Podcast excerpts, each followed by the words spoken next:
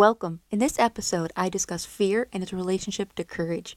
It's a moment to examine fear as an opportunity, not just a burden. Moments of fear can challenge us to become more courageous.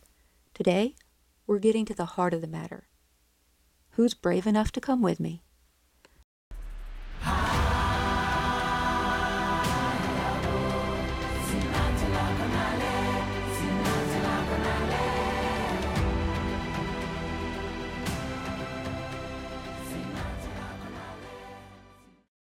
I had this conception that courage and fear could exist, but somehow one would diminish the other. When I really paused to reflect, I began to see the relationship between the two a little differently. Courage is expressed in action, while fear is an emotion. An emotion that, while felt, doesn't hinder the courageous. Before we get too far into the discussion, I want to talk about the word courage all by itself. Because courage, the root of it, C O R, in Latin means heart. I'm not a doctor, but I did some reading on the function of the heart. The physical heart in itself is made of a unique tissue. Cardiac muscle is only found in the heart, and it has the responsibility of pumping blood. And it does this by contractions. And this pressure is seen as desirable because of what it does for the body. It circulates blood. I'm using the heart or the, the function of the heart as a parallel to how pressure in our life can produce something of value. If fear is to be avoided or non existent, how can we demonstrate courage? It's like saying you're a weightlifter but haven't picked up anything heavy. And just to clarify, I'm not referring to rational fears that function to keep us safe and respect the laws of nature and gravity. Courage here is defined as facing difficulty and overcoming the fear of consequences for doing good. Fulton Sheen had commented courage is also an attribute of those with faith. Perhaps the best examples of courage surface when people sacrifice something of themselves for the good of another, or perhaps we surrender something in order to bring about good within ourselves. So I'm suggesting fear in itself is not the problem, but cowardice. And I highly recommend reading the Screwtape Letters by C.S. Lewis because in that reflects a similar point. Cowardice is when we refuse to take a prudent risk or sacrifice because of fear, the avoidance of danger or discomfort for the greater good.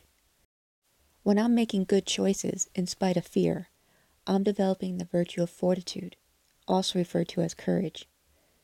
Fortitude, according to the Catechism, is one of the principal human virtues and it is acquired and strengthened by repetition and morally good acts.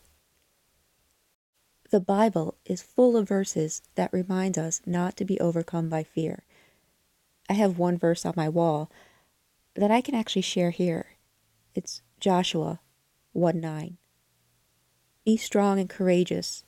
Do not be afraid or discouraged, for the Lord your God is with you wherever you go.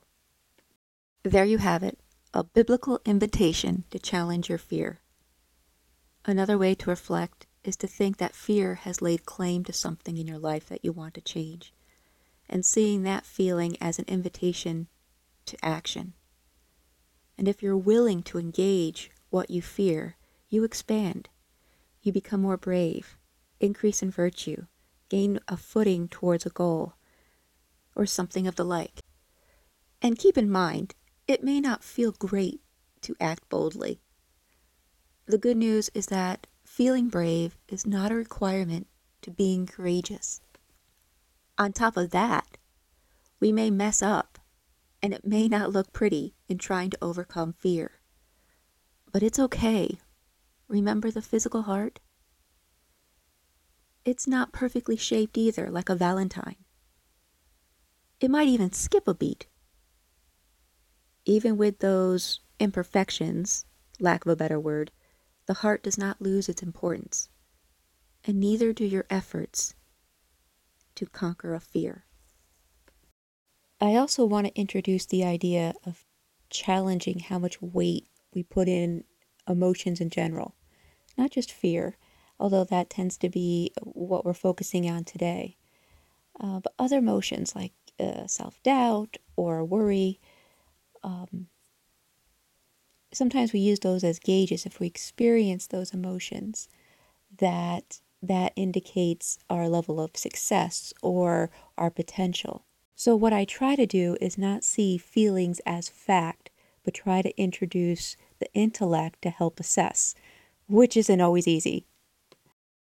I have this vision that if courage was knocking at my door, it would not ask me if I was afraid. It would ask me if I am willing to do what is necessary. This brings me to one of the reasons I decided on this topic, and that was to encourage others, myself as well, and not to be sidelined by fear. Years ago, a friend told me she was inspired to share 2 Timothy 1 7 with me. She wrote it on a piece of paper, and I have it to this day. In a similar manner, I would like to offer the same verse. For God hath not given us the spirit of fear, but of power and of love and of a sound mind. I can't think of a better note to end on. If you're faint at heart, you may be in luck. Now you can show just how courageous you can be. Till next time, God love you.